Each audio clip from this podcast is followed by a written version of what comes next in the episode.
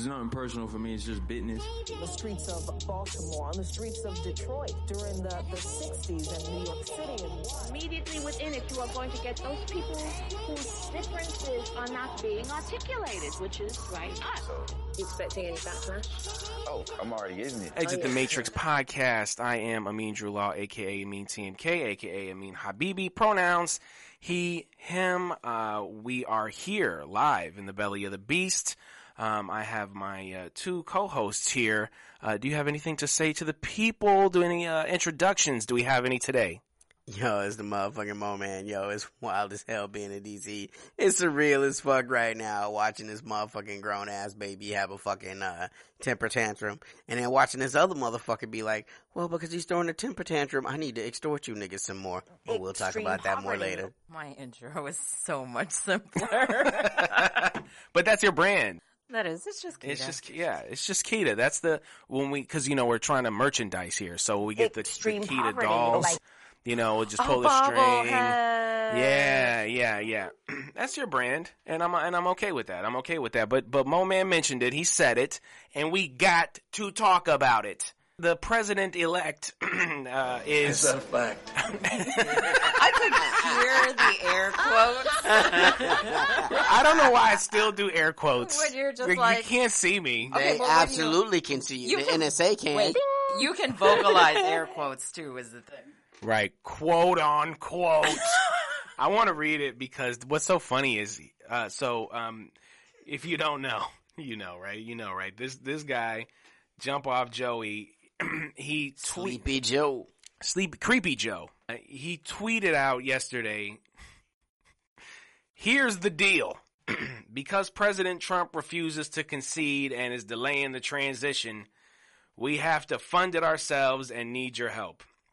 If you are able, chip in to help fund the Biden Harris transition. Extreme Um, poverty, oh, like I, I'm just going to open up the floor to this absurd and ridiculous world that late stage capitalism has us living in. The fuck with this motherfucker Copy what who you is got. the most corporate Democrat in history. Uh, With the exception, the possible exception of Hillary Clinton, can't you get your Wall Street friends to fund your motherfucking GoFundMe? You gotta fleece the fucking people? We ain't got no money since Corona, $1,200 you still trying to get money from the people? extreme poverty, Look. like When we said this shit was a scam, and then l- this dude literally coming out like, so if you give me the money, even though you've already paid your taxes, even though this government has not given you any coronavirus stimulus checks, even though we're about to cut off unemployment benefits, even though we're about to end the eviction moratorium, Even though I promised you student loan relief, but uh, extreme poverty. Also, I can't help but feel like because of all of this, not just the scam, but uh I feel like you had mentioned it before where oh, so this is how you launder some of those presidential campaign money. The- this this is what I don't understand. This is what truly blows my mind. This was the most expensive. I mean, it happens every year. This is the most expensive uh, election campaign of all time. The the the Biden Harris campaign made three hundred and eighty million dollars. And I- and if I that's absolutely- not enough, then then then what is? It's how about this? I know, I know you want to go. I know y'all both chomping at the bit. In two thousand, I know the record was broken. I think in. I think it was uh, A few moments uh, later. Bush and Kerry. That was when it was broken. And how that was not that long ago, right? Like 16 years ago, something like that. right, Ish. right. It's four. The the campaigns cost four times as much.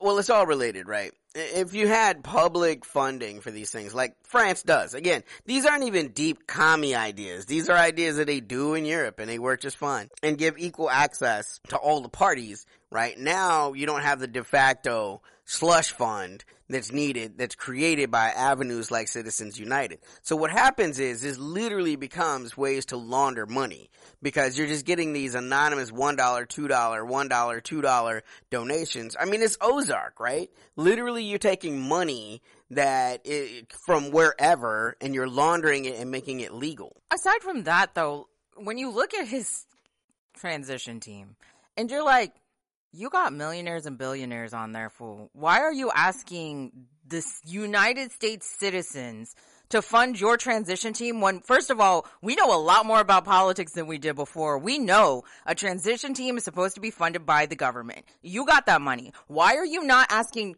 45 for that money. Instead, you're like, give me your money that we know you're not making instead of even him asking his corporate backers for that money. And I always find it ridiculous because uh, like it was at the start of the COVID-19 pandemic where a bunch of celebrities were like, you should, we'll do a fundraiser. And it was like, we're going to take your money even though we make millions of dollars and we're still getting paid. We're going to take your money in order to give you money for the COVID-19 pandemic. Extreme poverty, oh, like And we literally have people on his transition team from Goldman Sachs. I mean, Small business on and, Amazon. and- and if you don't know who Goldman Sachs is, please do yourself the favor of looking them There are up. people with literal money. The most money. The most They got money. the most. Even Biden and Harris come from money. The fact that you're asking people who are literally on, on who have become homeless, not even literally on the verge of becoming homeless, they have become homeless. We're f- trying to figure out where our money's going to come from, and they're trying to say like, "Oh yeah, well the economy's picking up, unemployment's gone down, more people are hiring." And it's like, "Yeah, more people are hiring because freaking Walmart still wants to do its Black Friday sales." Small business on Are you Amazon. kidding me? I don't want to work temporary retail. And here you are asking the American people who already put in all of this work to make sure that it was the lesser of two evils got picked. Hey, it's small dollar loans. It's, come on, you guys know you want to support your government. And I do that through taxes. And this money will be recouped because there's only so long you can delay this transitionary funds. So it's like, is that money going to be given back to the people that donate? And how fucking spineless. It's like you're supposed to go in there and make changes. That's what I mean. To me, you he didn't even platform on that where he's like everything's going to stay the same. And I'm like, great. Instead of everything staying the same, instead you're going to ask the American people to help fund your transition team. Instead of going to 45 or instead of going to literally anybody in the American government and saying, release those funds because they are due to me. becomes even more interesting, right? When you're looking at somebody like not only is he talking about it's going to stay the same, he's literally negotiating with 45 right now to pardon him. It's like, well, this will make the transition easier because he's just afraid that, you know, he'll go to jail if he doesn't concede the presidency. Bruh, this motherfucker's gonna run in 2024 again. Good smart politics would be to dirty his ass with the actual crimes that he's done so that you don't have an opponent for 2024. But most of these Democrats don't want the Republicans to lose. Right. They they need them. Right. Now- And I, I don't. I- This is what I, my question is: How does this cost money? How could it cost? It does. You have to fund your teams, national security. No, no, no. I, I get it, but like if you win the presidency, and I get that there's an apparatus involved that allows funds, quote unquote funds, to be released so you can have a transition. I, I, I just, I guess I don't understand like how a human can be the president of the United States unless you are already a multimillionaire. Oh, those are facts. Yeah. They, they call, they're, oh, money. So that's not the only most ridiculous, absurd shit that happens in this absurd reality that we live here in 2000 and through 2020. You know what I'm saying? It's this absurd uh, d- dimension that I have to live in that makes no sense. Kyle Rittenhouse. I don't know if you know the name or you've heard the name. He basically went out, murdered someone who was protesting, then walked away with his hands in the air, and then the cops just thanked him. And he just got to walk home. He was arrested later, and yesterday he was bailed out uh, for two million, Two million two million dollar dollars. bail. Two million dollars. And you know, one of the main contributors to his uh, get out of jail free card was uh, the Rich Ricky Schroder. Remember him? Ricky Schroder, no, Ricky Schroder. So he was in one of the uh the cop procedural shows when he came up on that show Silver Motherfucking Spoons. This is a, a white dude actor, right? Chris Pratt syndrome, you know, and so he sees himself in this kid. Like this kid is out there, but like Ricky Schroder, I mean, again, right? It's the same kind of white dudes because this is a dude that has allegations of domestic abuse. You know what I'm saying? And so they all see themselves in this. He's the future. You know what I'm saying? And so it makes sense to me that these kind of actors, these kind of, we're under attack. America is under attack. We're losing America. Conservative white guys. They're, of course, two million dollars to this guy who crossed state lines essentially to play the purge against leftists, people he perceived as leftists. I think it was like uh, I, I have. I have this. I ha, you know, I like have all my things up, and then you're like jumping from one thing to the next, and you're like trying to remember where it where it was. I have it here somewhere, A but few That's how it's moments later. it was a representative. Uh, it was someone in Congress, in Congress right now in 2020, a person, a duly elected official that said Kyle Rittenhouse should run for Congress. And I think this is just one of those things. Remember when we went way back, way back, early uh, podcast? I don't know if it was this season or last season because, you know, podcast is how I tell time. And we were talking about when we went camping. Remember, Moment, we went camping. Our whole squad was there, and we saw all these the, the the Trumpers, and it was like this moment of reality of like, oh, white people do want to kill you. Like this is another moment where I kind of like I should know better, and I and I shouldn't be surprised. But it really is like white people want to kill you. People in Congress, a Congress member said that this person should run for Congress after they just killed someone and basically, like you were saying, the purge in cold blood and just, just And walk yo, off. they didn't kill black people. He killed white people. You know what I'm saying? This dude went from Illinois to Wisconsin, a state he didn't even live in, and he shot white people. But the white people were protesting with Black Lives Matter, so you know, fuck them.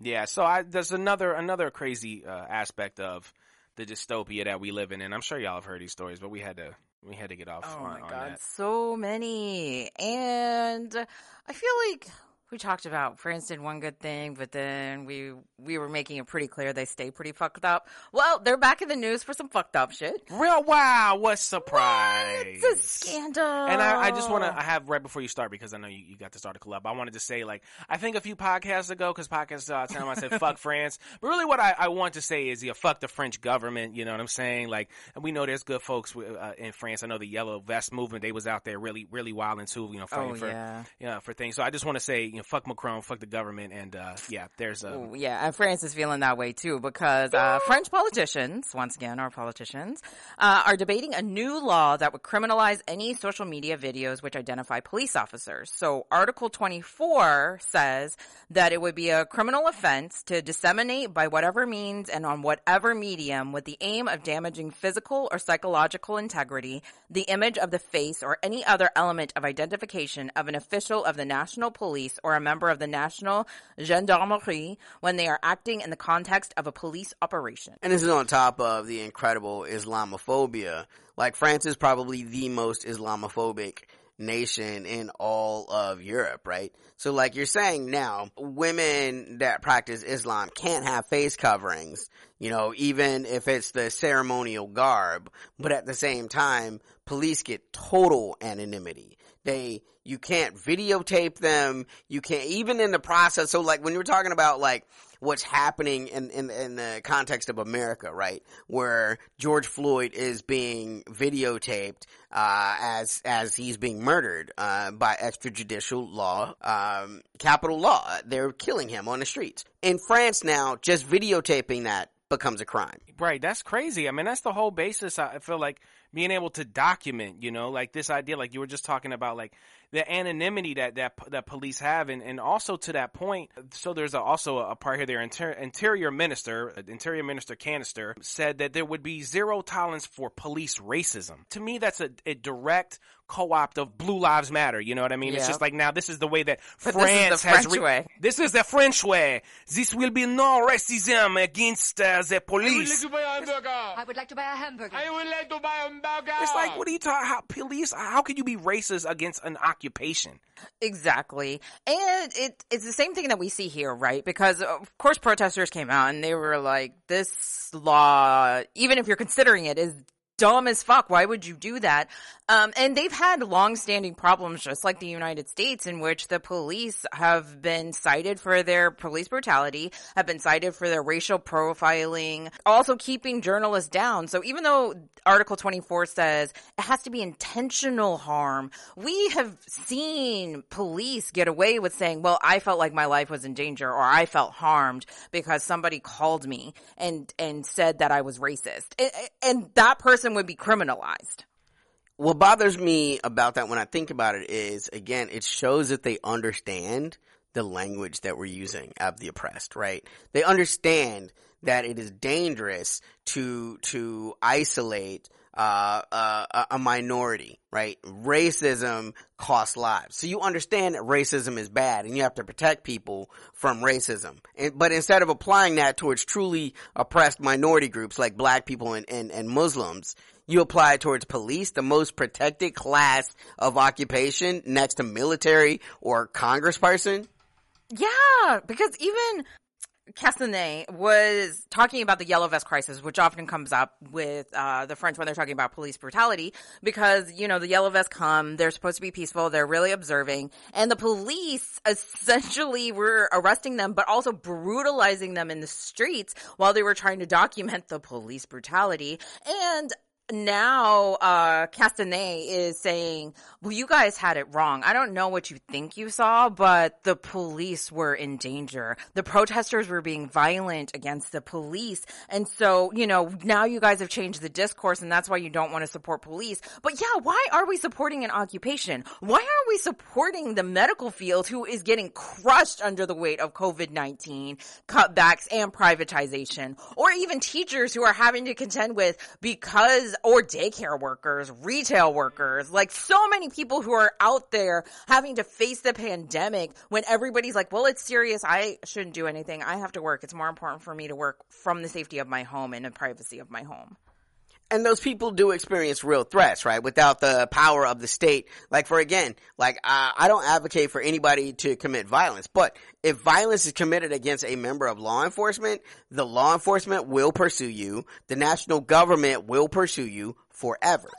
There are other classes that serve humanity and they don't get those same kind of protections. As you were saying, there are people that are threatening to beat up doctors and nurses right now because they're asking you to wear a mask right? This is a class of people that is keeping us all alive right now in the middle of a pandemic. Think about the violence that retail workers and servers are experiencing, right? Are they not a protected class? If something happens to them, there's no guarantee that the state and the federal government will protect them to, you know what I'm saying? Um, but you know, the French people were like, no, no, we are Usually, not accepting they, this. Aren't they usually like, no? Isn't that what they usually be like? No. Because they be turning the fuck up. Yeah, and they turn the fuck up to say, no, this is unacceptable. Macron, you suck. Macron, Um, you suck. You little pussy. Exactly. You like that? You like that accent? I know. Working I on my French I was accent. like, uh, yeah. French people, power to you. Still going to make fun of the accent. I would like to buy a hamburger. I would like to buy a hamburger. Yo, but if we're gonna talk about turning up, man, I think the gold medal award goes to the people of Guatemala. You know what I'm saying? Look, what people don't understand about Guatemala is when you try to think about the violence of the Cold War, the so-called Cold War, uh, which again, in and of itself is a very violent term because it's saying the violence that doesn't happen between the Soviets and the Americans directly doesn't count.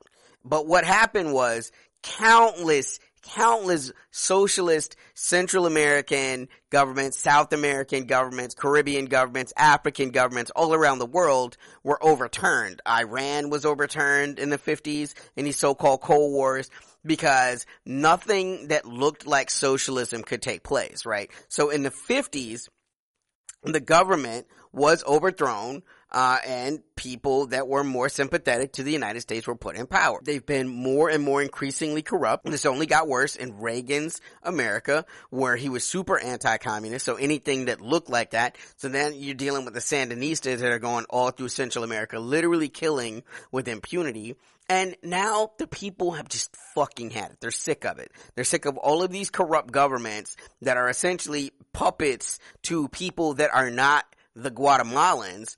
And, uh, yo, they burned down their House of Congress. That shit happened this fucking week. Turned up. I mean, right now, and these are student protesters, right? These aren't like the quote unquote inner city, but like everybody's joined in. And the reason they've joined in is because when the budget was released, $12.9 million, billion um, the budget increased public debt while cutting funding for healthcare, education, human rights, and the justice system, which of course outraged the students, business leaders, um, because they, Guatemala, like many of the islands, have been affected by hurricane after hurricane after hurricane. And so it's like, you're gonna cut everything we need to survive these natural disasters, um, in order to pay yourself. Yeah, and they set fire to Congress. this global movement of anti-fascism, you know what I mean? Like we see it happening. We saw it. We were talking There's about fascism everywhere in the world, and there's anti-fascism everywhere in the world. Yeah, and it just just does my heart good to see it happening. You know, we just were talking about France and now them trying to implement this am, am uh it's one of those words that's hard for me to say.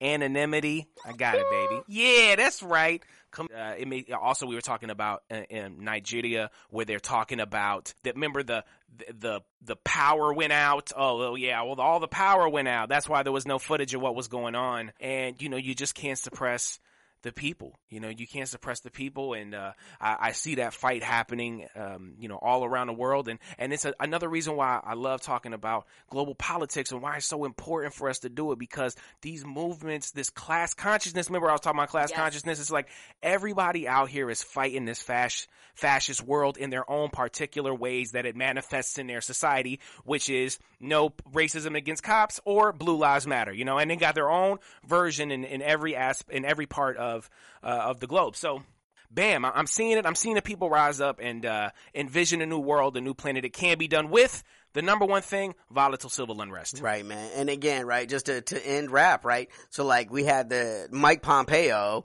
and who essentially annexed the West Bank this week. That happened. Uh, he said there's no such thing as an illegal settlement, even though the United Nations, uh, says, and like, what's, what's ironic to me about this is these are the quote unquote good Palestinians, right? The ones that, this is, the West Bank isn't ruled by Hamas. They're ruled by fucking Abbas. Yeah, Who's Abbas? Abbas, who's yeah, been there. Muhammad Abbas. Just just a, basically another puppet, Puppet. in the same way that Right. um, These this isn't the place where quote unquote missiles are coming from. That's not happening. these are the these are Bank. the these are the centralist liberal liberals. Right. And so like Pompeo by saying that BDS represents anti-Semitism in raps once again, right? Because it's like, oh, oh, you understand what oppression is. You understand what racism is, but you don't care about that as it applies to black people. You don't care about that as it applies to, to women. You don't care about how that applies to queer people, right? But you want to take this one very, very hyper conservative understanding of what it is to be Jewish and be like, well, if you're BDS, you're anti-Semitic. Fuck out of here. As I, as a fucking Jew, let me say that's some complete and utter bullshit. Bam. I mean, that's a stamp right there. Let's style on them. Let's style on him. Sugar, come on and shake that cute little booty of yours. Ow! Ha! Yeah. This is Styling on Them, where we talk TV, cinema, music, pop culture, and all things media through the lens of radical anti-oppression. Boom. For updates, follow us on IG, FB, and Twitter at Matrix Podcast. Thanks for reading my script, Keita. You did a great job. This is styling on Them. What do we got? oh, yeah, that's still me. Those are your lines. oh, yeah, We gotta get the stripped crack- everything. bums again. Yeah, we gotta call. Where's the crack team in here? Where's the crack team? Yeah. Yeah. hold up those those cards. All right, tell, get this teleprompter worked out. right? Okay. Um. So Disney once again out here as a capitalist machine. A small business on Amazon. So I say a lot that the reason people really aren't in favor of Hollywood, they don't feel like there's another original idea ever, is because of restrictive copyright laws. Take the credit. They'll never Uh, know. and Disney is one of the biggest people who have set it back by far. So, Alan Dean Foster, sci-fi legend, writer. He's novelized so many movies and TV from Star Wars, Aliens, just a bunch of movies and media that became popular. He turned it into novels. So Disney, because they acquired uh, Lucas and Fox, they also acquired copyright licenses. So one of those copyright licenses is Alan Dean Foster's from him doing the novelization of these media. So he says, Hey, you guys haven't paid me in a really long time. What's going on? Disney is arguing when they bought Lucas and Fox, they acquired the copyright licenses that enabled them to sell Foster's books, but they did not acquire the liability or the legal obligation to pay him for his books.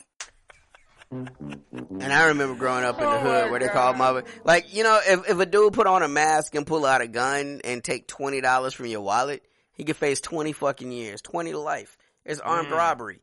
Meanwhile, these legal slick motherfuckers in suits, you think you're doing the right thing. You write a book, hard as shit, I say as a published author.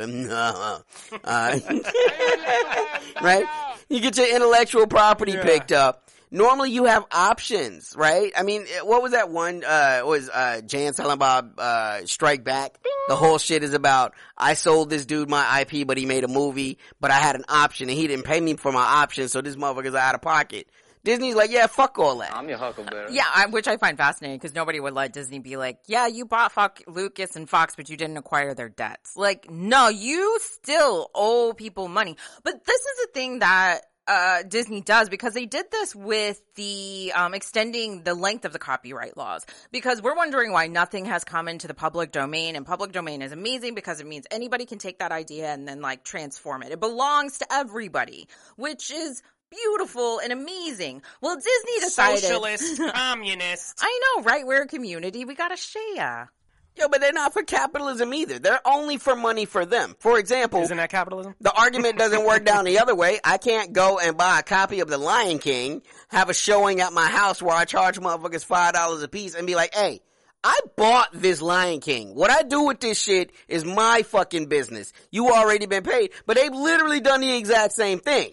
No, Disney feels like it owns things forever, and it's ensured that. Why people are getting annoyed at the live action, and I was like, yeah, because they need to keep the intellectual property of their copyrights, and they're going to keep extending it into perpetuity because they don't want any of their stuff to become public domain, even though it feels like those memories belong to everyone. So here's another instance in which a mega corporation A small business on Amazon. Let's not forget how much Disney owns. Amin broke down the big long list in one of the podcasts. Can't remember which. Hollywood is not liberal. Puts forth these arguments and, and it could change. Of course, there's a lot of people who are going to fight back because it's like, that makes no sense. Why? And the lucky thing about Foster though is, is that he has the backing of unionized labor. It's the sci-fi writers of America. What Um, unions? Cause they really come, so he brought their grievance in front of them so that they could help him combat it. Because he's dealing with like a lot of health issues, he's one writer. And so, of course we know though that Amazon has also tried to cripple all of that. A small business on Amazon. But Disney is essentially saying, no, we don't got to pay you. Of course, he has the backing of that. He has a support, but Disney does this for a lot of small creators that we, we might not even be aware of just because they feel they own everything. And if they own then everything that they also acquire, which I feel like it should go into the public domain, corporations shouldn't be able to keep the IP forever.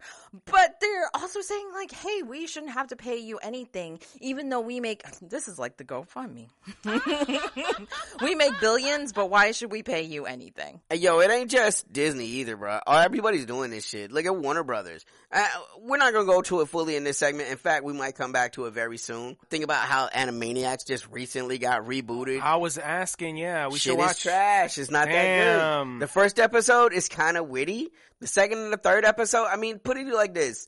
The thing that I loved about the Animaniacs in the 90s was the fact that they were really edgy. I mean, it was like they secretly got some woke motherfuckers in there trying to write some shit.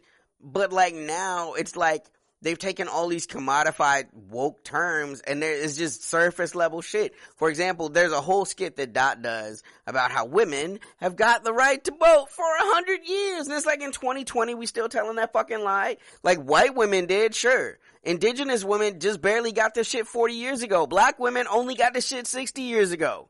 Like everybody hasn't had the right to vote a hundred years, and you can't get no woke points by putting shit out there like that and then not acting like the shit was what it was. All right, yeah. So again, Hollywood is not liberal. Go peep that episode. That thing was on fire, um, and we just gonna keep it going because the fuck shit never ends here in Hollywood.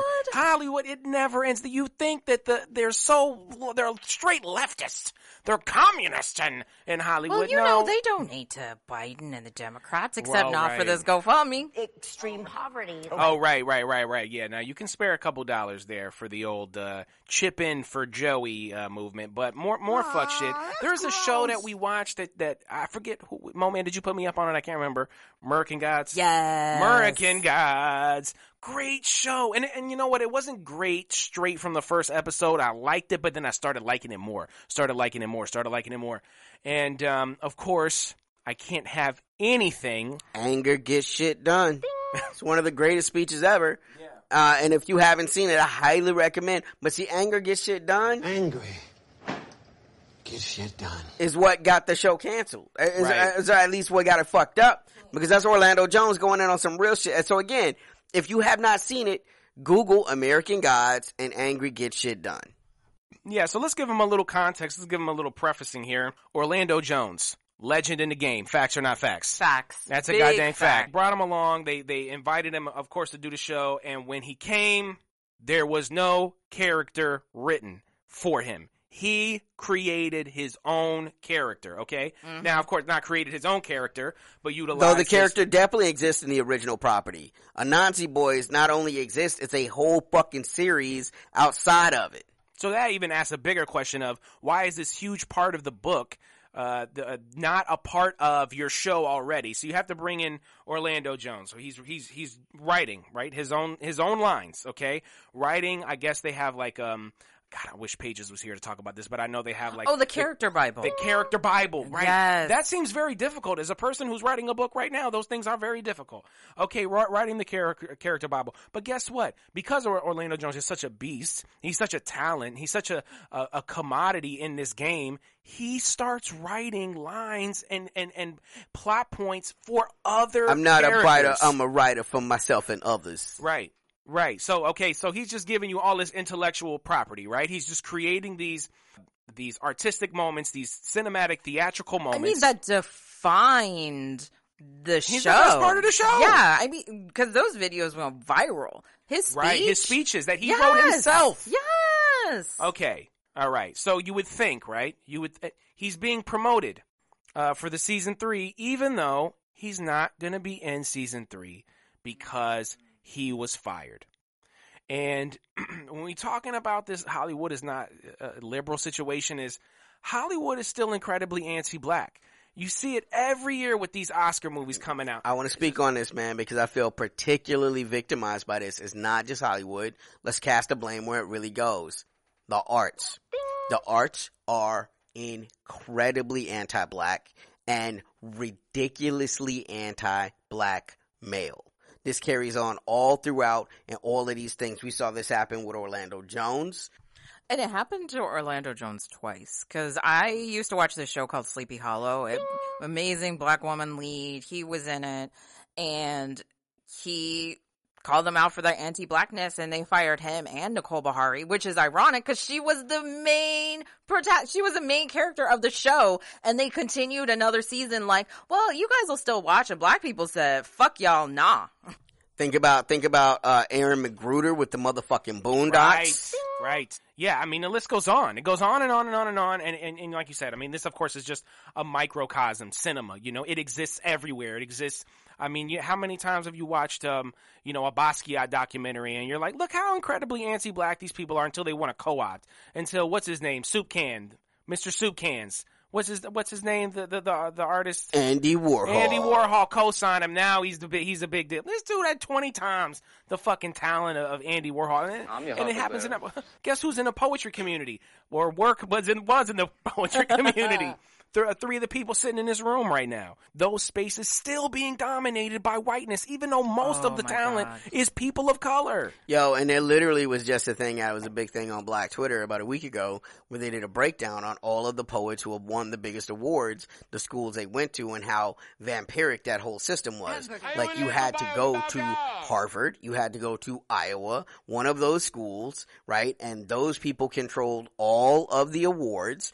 And so their students that came up through their systems were the ones that got the awards. And when it came time to be the bigger awards, those students were expected to essentially be nominating their mentors. Like this shit goes on and on and on. So this ain't gonna happen for random black poet that makes it through Baltimore's MFA program because you, it has nothing to do with your talent. You don't know the right people and the right people don't fucking know you. And when you know those right people, you know it's that aspect of privilege that you get, where you're not, uh, you're unable or unwilling to see how it is, um, the the game is rigged in your favor, and that, and that brings me back to the Orlando Jones uh, aspect because one of his castmates, like he won't say who, but I think we have an idea who, We know exactly who. said he was Shadow Moon, he was- bitches. he said he was playing the race card. You know what I'm saying? So there, you just have this moment where they're just able to to you know divide people based on their adherence to whiteness. And Orlando Jones, one of the real ones in the game, mm-hmm. just like Mo'Nique, where people are quote unquote difficult to work with. But when it's when it's Taylor Swift, it's like, well, look, she's being she's being uh, uh, serious about her craft. She's a sticking to her artistic guns. Yeah. Yeah, feminist You know? icon. yeah. All right. Uh, can I move on to the next? Oh yeah, give it to us. Yeah, we got more stuff popping off. YouTube uh, slash Google slash Alphabet, one of the biggest mega corporations on the history of the world. Small business Uh, on Amazon. they have updated their YouTube terms of service. Shockingly, uh, not good for the people on the platform. Oh, the people who provide all of their content so YouTube wouldn't exist as a service without their content? Yeah, literally because uh, I don't believe Google invented YouTube. Uh, I think someone else invented it and then sold it to Google. So I guess yeah, they get to run it all in that way. Take the credit. I'll Um, never so, know. um, essentially, what's happening is creators, okay, quote unquote YouTube creators, because this seems fair. They have to have at least four thousand watch hours in twelve months. Every twelve months, you have to have at least four thousand watch hours and at least a, a thousand subscribers to become eligible for the YouTube Partner Program. This essentially helps monetize videos, which isn't the case for all non-eligible small creators. So, So, wait, wait, wait, wait, wait. yes. Yes, if you would like to monetize, these are things that you have to have. So these are the only things you can do to achieve. Because I remember the terms of service update also said YouTube has the right to put ads on any video, whether you're part of our partner program or not. So then they've made it harder to be part of your partner program, so they can put ads and essentially not pay you for the content that you created. you just talked about Disney, Keita. I you know, know. that I they get everything and you get nothing, right? You Google know- is Disney of the internet. Yeah. Google is Disney of the internet. I love how this podcast is low key turning into a musical. We're getting that's a you know we're getting a Yeah, larger fan yeah, base, and yeah, I'm with it. I, right. I'm here Somebody for want it. us to feature on there. just just a side note, if y'all don't know, last week uh, I accidentally recorded the entire podcast in auto tune. So, so I was looking, I was our, like, our album debut. I was like, drop that shit, son. right, it was- Do that. Yeah, no, it, it oh, was no, it was hilarious. But let's get back to the task at hand because this is important to me. You know, Yeah, no, for real, for This real. Is, and it should be important to you too because I, there's not a soul on earth I, I've ever met that doesn't spend hours watching YouTube per week. Everyone does. Yeah. You know, it's really essentially where the best, not the most funded, not not not the the, the highest capital, but in terms of the talent, in terms of things you want to hear, I watch more YouTube than I watch anything else. So we've we've decided that there's an issue with people who don't have 4,000 public watch hours, okay? Unable to monetize. But guess what good old Alphabet slash Google slash YouTube did? Small business on Amazon. okay. They said that do with these new terms of service, if any of your videos go viral and you do not have uh, the YouTube Partner Program, if you're not signed up to the YouTube Partner Program, um, they essentially can monetize your video without your consent. Yes. Yes. Yes, that's, that's what I'm saying. This is this is That's Willy Wonka. You lose. Good day. The first one is free. Good day, Free. sir. You know what I'm saying? Like, if you hold, build another one. If you so viral, do it again. So they're essentially saying we'll monetize your videos, but for us, but we won't pay you that. Much. But we're not going to pay We're you not gonna unless you're pay part of the program. And you remember the whole time, the whole reason they created this was because you know what it is that right wing propaganda machine, all the the, the racist, homophobic, transphobic. Uh, uh, just just blatantly oppressive shit that was being put on YouTube, and the ads were still like Dannon yogurt, here the, the most delicious strawberry, you know, right in front of this super you know violent racist rhetoric that someone is spitting. So you create this, you create this so you can prevent those kind of things. But look what they do. They just flip it over again. And, uh, you know, and I got more news. I got more news. There's more. for- oh, right. That terms of service was long. I mean, yeah, I mean, but essentially that's what it is. That's, that's what it is. Is there anything y'all wanted to add about this YouTube shit? Because there's more bullshit with dun, dun, dun, dun, Spotify. The small business on Amazon. All the Spotify. they were competing to be the worst. Can I tell you, I want to tell y'all a little story about my music career. May I do that? Yes. May I do that? Yeah, and we we go back. And we, We go, go back. way back. Story time. Flashback. I am a rapper. I I say that proudly. I like to rap. I like to make music. I'm a musician. I'm a vocalist. These are things. So I've been making music for a long time. Okay. and not to old headed, you know what I'm saying? But I've been I've, I've been passionate about the form of music and creating it my whole life. And when you do that, you want to bring it to the to the people.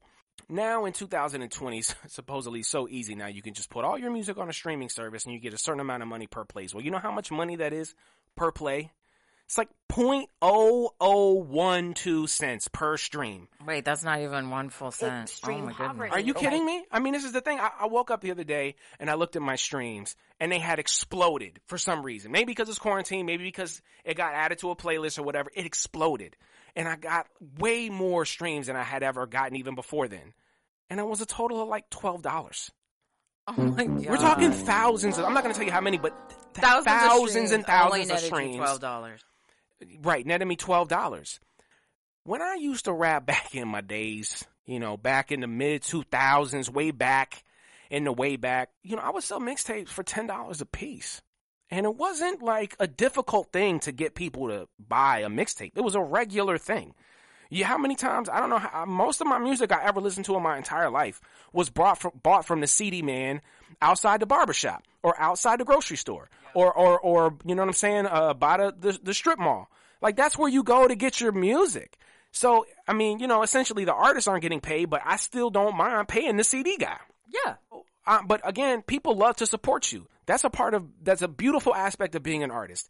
You go to a venue, but maybe people you've never known before, or maybe people who've been fans of you for a long time, and you have this thing that you created and you work so hard on, and you want to give it to the people. So they want to support. It's a beautiful interaction. It's a beautiful exchange of, of art and, and monetization, so on and so forth. $10 per. So I may go into a venue with 60 people, and if I sell to one in six people, that's still 10 CDs if my math is correct. Community college. You know what I'm saying? That's a hundred bucks. Yeah. That's a hundred, and that's not even necessarily a great night. Now I know, again, I gotta transport myself there. I gotta get there. But those mixtapes, though, people are gonna put those in their car and they're gonna play them. You know what I mean? They're gonna see them. They might pass them along. It's, it's just a great exchange. Now again, I'm all digital. I love digital. I'm not mad at that. But how are artists supposed to monetize when they was making, you know, I mean, we how many artists from the South do we talk about literally got paid selling CDs out the trunk of the car? Now that that revenue is gone, so Spotify, who's giving you point zero zero two, they uh, they're in the news, and it's not it's not for for anything good. The Union of Musicians, a newly formed uh, uh, group of allied workers, including Galaxie 5000, Downtown Boys, Speedy Ortiz, launched a petition with tens of thousands of signatures seeking justice at Spotify. They ask, look at the radical things that they're asking. The adoption of a user-centric payment model, transparency, the existing, the elimination of any pre-existing payola, and a, a stipulation that companies must pay one cent per stream. Our demand is that this model be adjusted so artists can be paid fairly. If Spotify's model cannot pay artists fairly, it shouldn't exist. Facts? Do I have any Yeah, objections? no objections here. So, a few days later, Spotify announces a new tool, a new tool for artists that addresses royalties, but not by increasing them. It is called Discovery Mode. The feature will let artists opt into a promotional royalty rate, one at less than the 0.002 cent per song, less than that rate for specific ex- for specific songs. In exchange, those songs will receive amplified visibility on some listeners listeners algorithmically generated playlists with the promo rate applied only to boost the streams. Do you have thoughts? So what they're saying is literally, if you make it so that we don't gotta pay your ass, we'll stop hiding your shit from the people that would love to listen to you. That that's it in a gist. Yeah, I know it's total facts. So again, you know, especially because so many artists are out here, and, and look, I'm I'm a, I have Tidal. You know what I'm saying? I, and and I got it specifically because, you know, I wanted to support black business, even though we know seventy percent of Tidal is non-black, and and they've they've had several allegations of them boosting streams for certain artists. Why? Because certain artists have uh, a stake in, in, in this company. So you, you hear all of these different murmurings here and there, here and there, here and there. And, and again, what the people are asking for is just transparency. We want to see the numbers. and pay us for our content. I don't know how these content houses, warehouses essentially, suddenly thought they owned content. No, it's my content. By all American laws, it's my copyright. You just let me host. This is this is what we were talking about. That's why we started with Disney because I think Disney is at the front of all of this shit. They have they have been the pioneers of stealing ideas for a hundred Disney years. gets to do it. Everybody else wants to do it. Amazon wants to Small do it. business on I Amazon. mean, fucking Bezos is one of the, the gods of like we. You never own anything that you download with our content. Well, also the Amazon's the one who was like, "Hey, publishers, we're going to put you out of business. Just wait," and intentionally undersold all of their books, and then wouldn't give the uh, sufficient royalties to the writers because they were like, "Well, we're underselling your books," and the writers are like, "Yeah, we know Small business on Amazon. you're underselling our books, but you should still pay us." What we said the book should sell for. Um, so yeah, not surprised here that Spotify is doing that too. It's, it's pay for play. Wow, we're back to the radio days. It's all payola. Yeah, period. Nothing has changed. So can we Speaking talk of about- music, in street level gangster shit, right? Take us back to the simple, the simple street level gangster shit. for the culture. There once upon a time was a rapper named Jeezy, also known as the Snare, the Snare Man. man. The Snare Man. Sneezy snow. He had a problem with a little young upstart dope boy across the across the way That's the way. That's right, named uh, Gucci. Yeah, guap, as some of the young kids said, guap. And uh, you know, uh, their their disagreement uh, led to the death of a friend of uh, the Snowman. And uh, you know, it was, uh, it was always assumed it would be on site.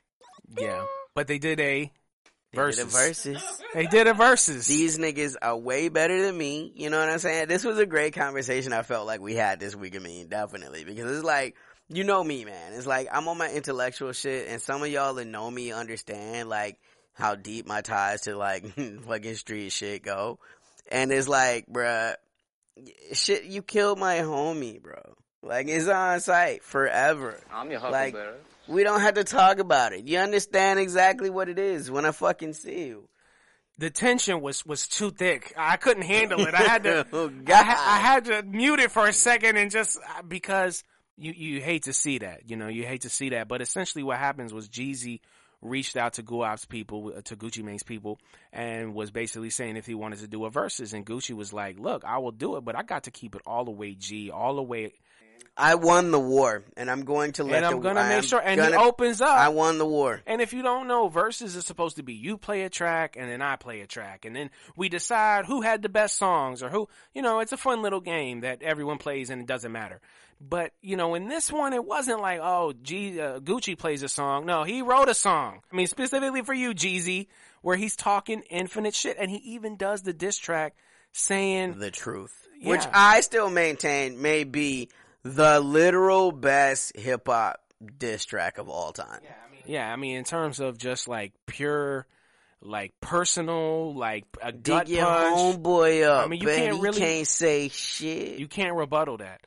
Um, but I, apparently at the end it was amicable. You know, it was amicable, and that just goes to show you that Yo, even the can't- most gangster people, or even the most Man. violent people, the people that had to deal with, you know what I'm saying, the intense, you know, violent, oppressive nature of, of, of living in America, you know what I'm saying, uh, in, in the hood, like coming up in Atlanta and just being Right. great artists, you know, the, even they could somewhat bury the hatchet or at least be in a room together without turning all the way up. And there's a lot of shit that happened in there. I like to break down some of the subliminal shit, but right off the top, I would like to talk about how when you're around street motherfuckers, you understand hustlers by nature. I think it was so interesting because it's one of the jokes everybody talked about how he reached out to Stacey Abrams, like, yo, can you expunge my record? Because the gangster in me sees That's what the he gangster said. in you. Yeah. I know you run with the fucking president and these motherfuckers pardon people and shit. Trump pardons all of his motherfuckers. You over here fucking trying to ride off my name like we cool and shit. So why don't you go ahead and get run up? Why don't you go ahead and run that motherfucking expunge my shit? Yeah, yeah. So I mean, just a little context. Stacey Abrams came on in the beginning to be like, "Hey guys, thanks for you know letting me be here." Blah blah blah. You know, you know, Stacey Abrams. I don't know whether you you know what I'm saying you you like her or not or whatever it is, but I mean, she a, she a, a, a centrist Democrat, like you know. But like she came on there and she was like, "Oh, you know, we just want to say, you know, you know, good luck and blah blah blah." And, and you, like you said, Gucci was straight up like, "Expunge my record," you know, right on my there. record. And she just laughed it off, "Ha ha ha, lol." But these Democrats are supposed to be for us, right? And uh, that was a small microcosm. I'm actually so glad that you brought that up. But these two people supposed to be the most dangerous people, black men, right? The most dangerous people Immediately recognized together. I'm in the room with bigger gangsters in me. Absolutely. It's just so much violence, man, on the people, you know, and these politicians are not celebrities and we need to stop worshiping them. And, um, you know, great microcosm, I think, from the Gucci Jeezy verses. And, and I'm glad things ended amicably. And, and folks got to listen to some good music because Jeezy and Gucci make some damn good music. So uh, one thing I want to run to you, man, because uh, I think one of the things I heard a lot was um, a lot of people gave. I was in my feelings about this too because I think about my approach to beef. Like so much of beef, you know, it's like they talk about in football. Like when you get that that fucking that roughness flag. Like nobody saw the motherfucker that provoked your ass, and you hit him, and now you catching the flag and shit. So much of beef is that niggas fuck with you, they fuck with you, fuck with you, Subliminals, you know what subtweets. And then you fucking finally say some shit, and motherfuckers like, wow, they're all the way live. Right? I just can't understand how they got there. And uh, one of the things I heard a lot was that Jeezy was the bigger person for uh, not really retaliating verbally as far as that shit goes. I, I, I would like to get your thoughts on that, and then I'll speak on it. there is a certain um, line that cannot be crossed. He wasn't physically on him, you know what I'm saying? He wasn't like he was just doing song. He didn't pass that line. So I mean, while I can respect, you know, Jeezy a lot for uh, you know, keeping it amicable, uh, you know, I also respect Gucci for keeping it a buck. And at the end of the day, no violence happened. No punches were thrown. It's it's like the same thing with battle rap, but like almost to a certain higher level because you're battling with songs and there's actual beef there. It's the same thing when fighters have real beef. You handle it in the ring, and if you talking shit, but if you come out of it and it's dap and it's cool and it's amicable, then it was it was worthwhile. I, I would like to remind us all that emotional violence is violence. You don't have to hit somebody to be violent to people. Uh, I would actually argue that Gucci did cross the line several times in the conversation by talking about, yeah, this outfit cost ten thousand dollars. That's a shot back to my chain was ten thousand dollars, which is a shot back to your friend tried to come and get my ten thousand dollar chain, and I shot his ass. And here's my ten thousand dollars right now. What the fuck you want to do about it? I'm your That's some real southern fucking low key gangster shit that he did, but that's violence. It's like I shot your fucking friend. To do a friend, the song called The Truth, which again says, I shot your fucking friend. Like, you know what I'm saying? I feel like that's extraordinarily violent. Uh, where I come from with this shit though, um, is I feel like Gucci was in his rights to be with that shit. Because again, I didn't go out there and find your friend and fuck him up. Your friend came to me, tried to fucking endanger my life. You set me up, and this goes back to that Cardi B shit, right? Because remember that, whole shit where she was talking about, yeah, you know, the whole thing is we'd go in there and I'll seduce the dude, and then the friends will run in and rob your shit and take your shit. This is that situation. You know, they had the girl that was down with the clique. She came there, was getting it in with G's, uh, with Gucci. Motherfuckers ran in with guns. You know what I'm saying? And literally, you know, you don't know. I mean, cops kill people for far fucking less, bro. So here's what here's why I think where I think we do connect.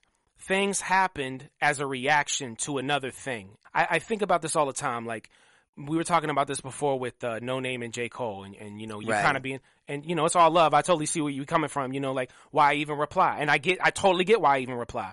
But I can't imagine you know someone being put out there so publicly coming for you. You a 23 year old, you know what I'm saying, femme, eh, you know, trying to get on this leftist shit as much as possible. It's kind of difficult not to throw it back. So I'm not mad at it. I know that that was going to be the reaction. I know that was going to be the repercussion. I feel like happened. Gucci is well in his rights, bro. So, like so you started this shit. So I get you- to talk shit exactly. forever. Who started it? Jeezy started. What happened is someone got sent to the crib and to end your life, and you that was self defense. So it's not you don't ever get to be the bigger man, bro. The moment you put a fucking hit on my life, and you called, you called Gucci. So you had to know in your mind, especially because Gucci wasn't. yo, it's niggas in Little Rock that call me for verses right now, bro. It's gonna be a scathing fucking time, bro. It's what happens when you're a hustler because you what recognize game. Right. So when some when you get an L, you talk about this too with um with uh with uh, Pimp C. You got Right. to admit you catch L's sometimes Catch in this L's game. sometimes, bruh. So it's just a this happened and this happened and this happened and this happened. Did Gucci go too far? Yeah. And at any time, Jeezy had the right to turn the fuck up, but he didn't. Not to say that he's the bigger person, not to say whatever, but again, why did the verses even come together? Because you want they and they both dropped mixtapes that night. So still, it was a part of capitalism and it was a part of uh, the the clout salacious machine. War, man. If you study war, the victor always imposes terms of reparations on the the the one who loses, right? Look at look at like after the Napoleonic Wars and Britain defeats them at Waterloo, the fucking terms that like the French had to pay the British. So like Gucci won the fucking war, bro. Like when he's talking about who's relevant and shit, like Gucci should be getting hundreds of millions of hits still. Like, and I get that Jeezy never thought that that was gonna happen that way, but that's where we are right now. I won the war. And you call me, yeah, I'm gonna be all the way live, bro, cause it's fuck you forever. And if you wanna do something about it, we're both right here. You know, and that'll sell ratings too. Ultimately, we'll still make some money from this shit. Yeah, no one loses. For the culture. yeah, for the culture. There you go. And I think it is a really big moment, right? Because when we talk about as toxic masculinity exists, there's a lot of ways where this exchange could have been way worse than it was. Way worse. When we have rappers, three rappers have been shot this year, something like that. Some, some, the number may even be higher than that. Like rap beef really do cost people lives because a lot of these cats are coming from inner city and these are the rules that we come up by. Like death is shit we see. So like if you fucking with us, it's really like, what does that mean to you? You know what I'm saying? And I get that there's a large part of America that can never understand where mortality is such a fleeting thing. And but kids that come up this way, that's the way they be. And so for like two unabashedly, like there's no one that really doubts Jeezy is a really a hood ass dude. The Gucci is really a hood ass dude.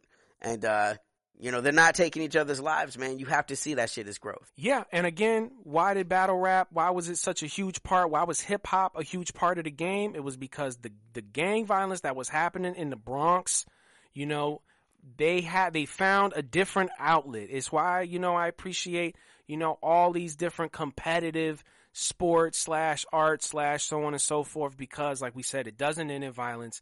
It ends in art and, you know, game recognize game and hustlers recognize hustlers. You know, I think that's our program. Um, is there anything, what's going on over here?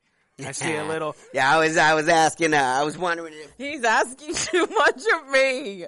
asking, asking too much. It's funny, y'all. You know, it's funny because people, there's a lot of people in this world that have seen me click. You know what I'm saying? I actually have a really, really large views, but when that motherfucker go, it's quite a thing to see.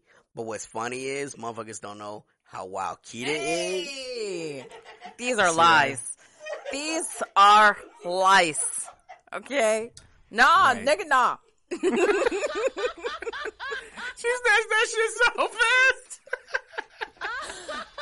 I would never. Would never. All right. Thank you. Yeah, see, I I just wanted to see what her views on beef was on holding grudges. I didn't even get to touch the microphone on the end after that shit. So I think I pretty much proved my motherfucking point. I just want to know if she, you know, who you thought was the bigger person or whatever. But it's all good. You don't have to speak on uh your particular war theories as it uh, relates to uh, beef and drama. Uh, Exit the Matrix podcast at gmail.com. Your questions, your comments. Uh, you know, let us know you're out there. Matrix Podcast on Instagram, Facebook, and Twitter. Uh, we're also on YouTube. You want to check us? We got one little YouTube video up there. You know, maybe it'll go viral. YouTube will take all our money, and uh, you know, it'll all be for nothing. It's really. funny. He thinks that we got money to take and shit. Like these motherfuckers. Right, right, right, right. Well, I just mean to say that our potential capital that we should be receiving for our, our creative endeavors and putting it on the internet. Yes. But these fuckers don't Oui, want oui. to give the, the fucking fromage. Give me the fromage. I need that for me. yeah, stay hydrated, stay woke, love yourselves. Um, you know, I also wanted to say, um, you know, it was uh, National Trans Remembrance Day, so um, you know, shout out to our, all our non-binary folks, trans folks out there. Uh, we standing with you, and um, yeah, the world's a crazy place, and um, you know, drink some water.